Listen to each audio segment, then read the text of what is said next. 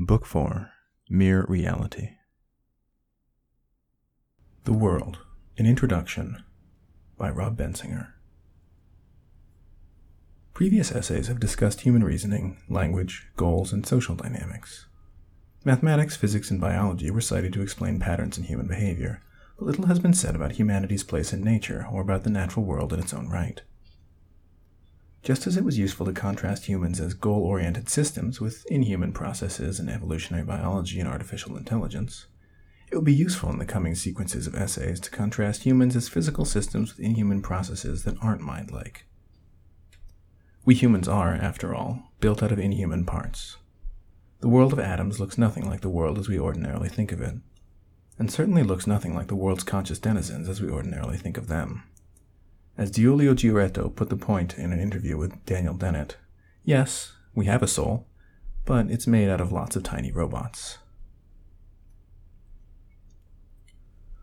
Mere Reality collects 7 sequences of essays on this topic. The first 3 introduce the question of how the human world relates to the world revealed by physics. Lawful Truth, on the basic links between physics and human cognition. Reductionism 101, on the project of scientifically explaining phenomenon.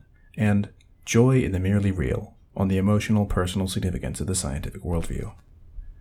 This is followed by 2 sequences that go into more depth on specific academic debates. Physicalism 201, on the hard problem of consciousness, and Quantum Physics in Many Worlds, on the measurement problem in physics. Finally, the sequence Science and Rationality, and the essay A Technical Explanation of Technical Explanation, tie these ideas together and relate them to scientific practice. The discussions of consciousness and quantum physics illustrate the relevance of reductionism to present-day controversies in science and philosophy. For those interested in a bit of extra content, I'll say a few more words about these 2 topics here. For those eager to skip ahead, you should skip ahead. Minds in the world. Can we ever know what it's like to be a bat? We can certainly develop better cognitive models for predicting bat behavior or more fine-grained models of bat neurology, but it isn't obvious that this would tell us what echolocation subjectively feels like, or what flying feels like from the bat's point of view.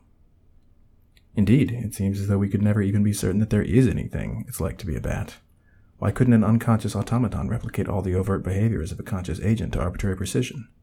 Philosophers call these automata zombies, although they have little in common with the zombies of folklore, who are quite visibly different from conscious agents. A race of alien psychologists would run into the same problem in trying to model human consciousness. They might arrive at a perfect predictive model of what we say and do when we see a red rose, but that wouldn't mean that the aliens fully understand what redness feels like from the inside. Running with examples like these, philosophers like Thomas Nagel and David Chalmers have argued that third-person cognitive and neural models can never fully capture first-person consciousness. No matter how much we know about a physical system, it is always logically possible, on this view, that the system has no first-person experiences. Traditional dualism, with its immaterial souls freely floating around violating physical laws, may be false, but Chalmers insists on a weaker thesis that consciousness is a further fact not fully explainable by the physical facts. A number of philosophers and scientists have found this line of reasoning persuasive. If we feel this argument's intuitive force, should we grant its conclusion and ditch physicalism? We certainly shouldn't reject it just because it sounds strange or feels vaguely unscientific, but how does the argument stand up to a technical understanding of how explanation and belief work? Are there any hints we can take from the history of science or from our understanding of the physical mechanisms underlying evidence? Physicalism 201 will return to this question. Worlds in the world. Quantum mechanics is our best mathematical model of the universe to date, powerfully confirmed by a century of tests.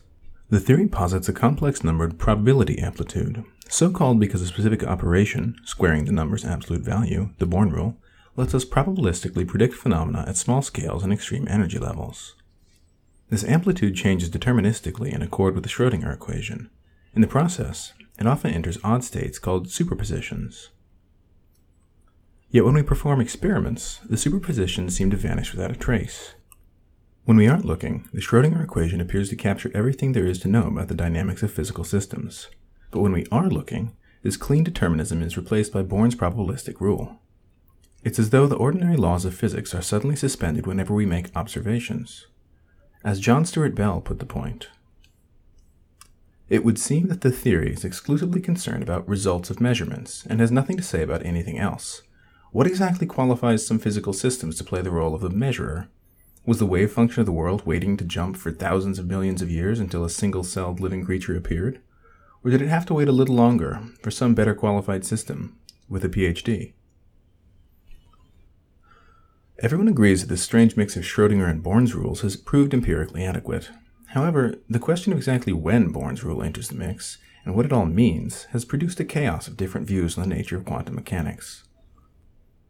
Early on, the Copenhagen school, Niels Bohr and other originators of quantum theory, splintered into several standard ways of talking about the experimental results and the odd formalism used to predict them. Some, taking the theory's focus on measurements and observations quite literally, proposed that consciousness plays a fundamental role in physical law, intervening to cause complex amplitudes to collapse into observables.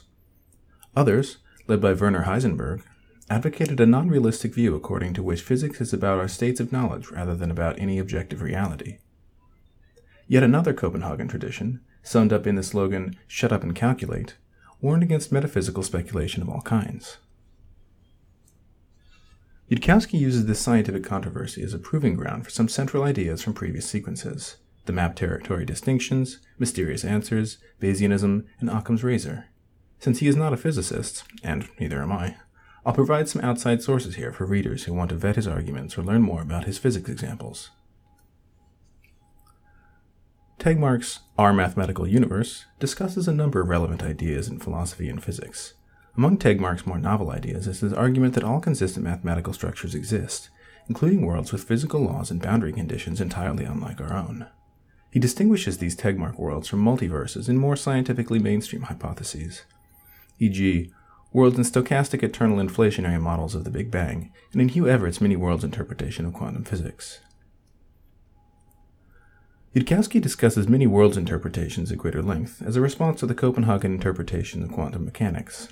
Many-worlds has become very popular in recent decades among physicists, especially cosmologists. However, a number of physicists continue to reject it or maintain agnosticism. For a mostly philosophically mainstream introduction to this debate, see Albert's Quantum Mechanics and Experience. See also the Stanford Encyclopedia of Philosophy's Introduction to Measurement in Quantum Theory, and their introduction to several of the views associated with many-worlds interpretation in Everett's Relative State Formulation and Many-Worlds Interpretation.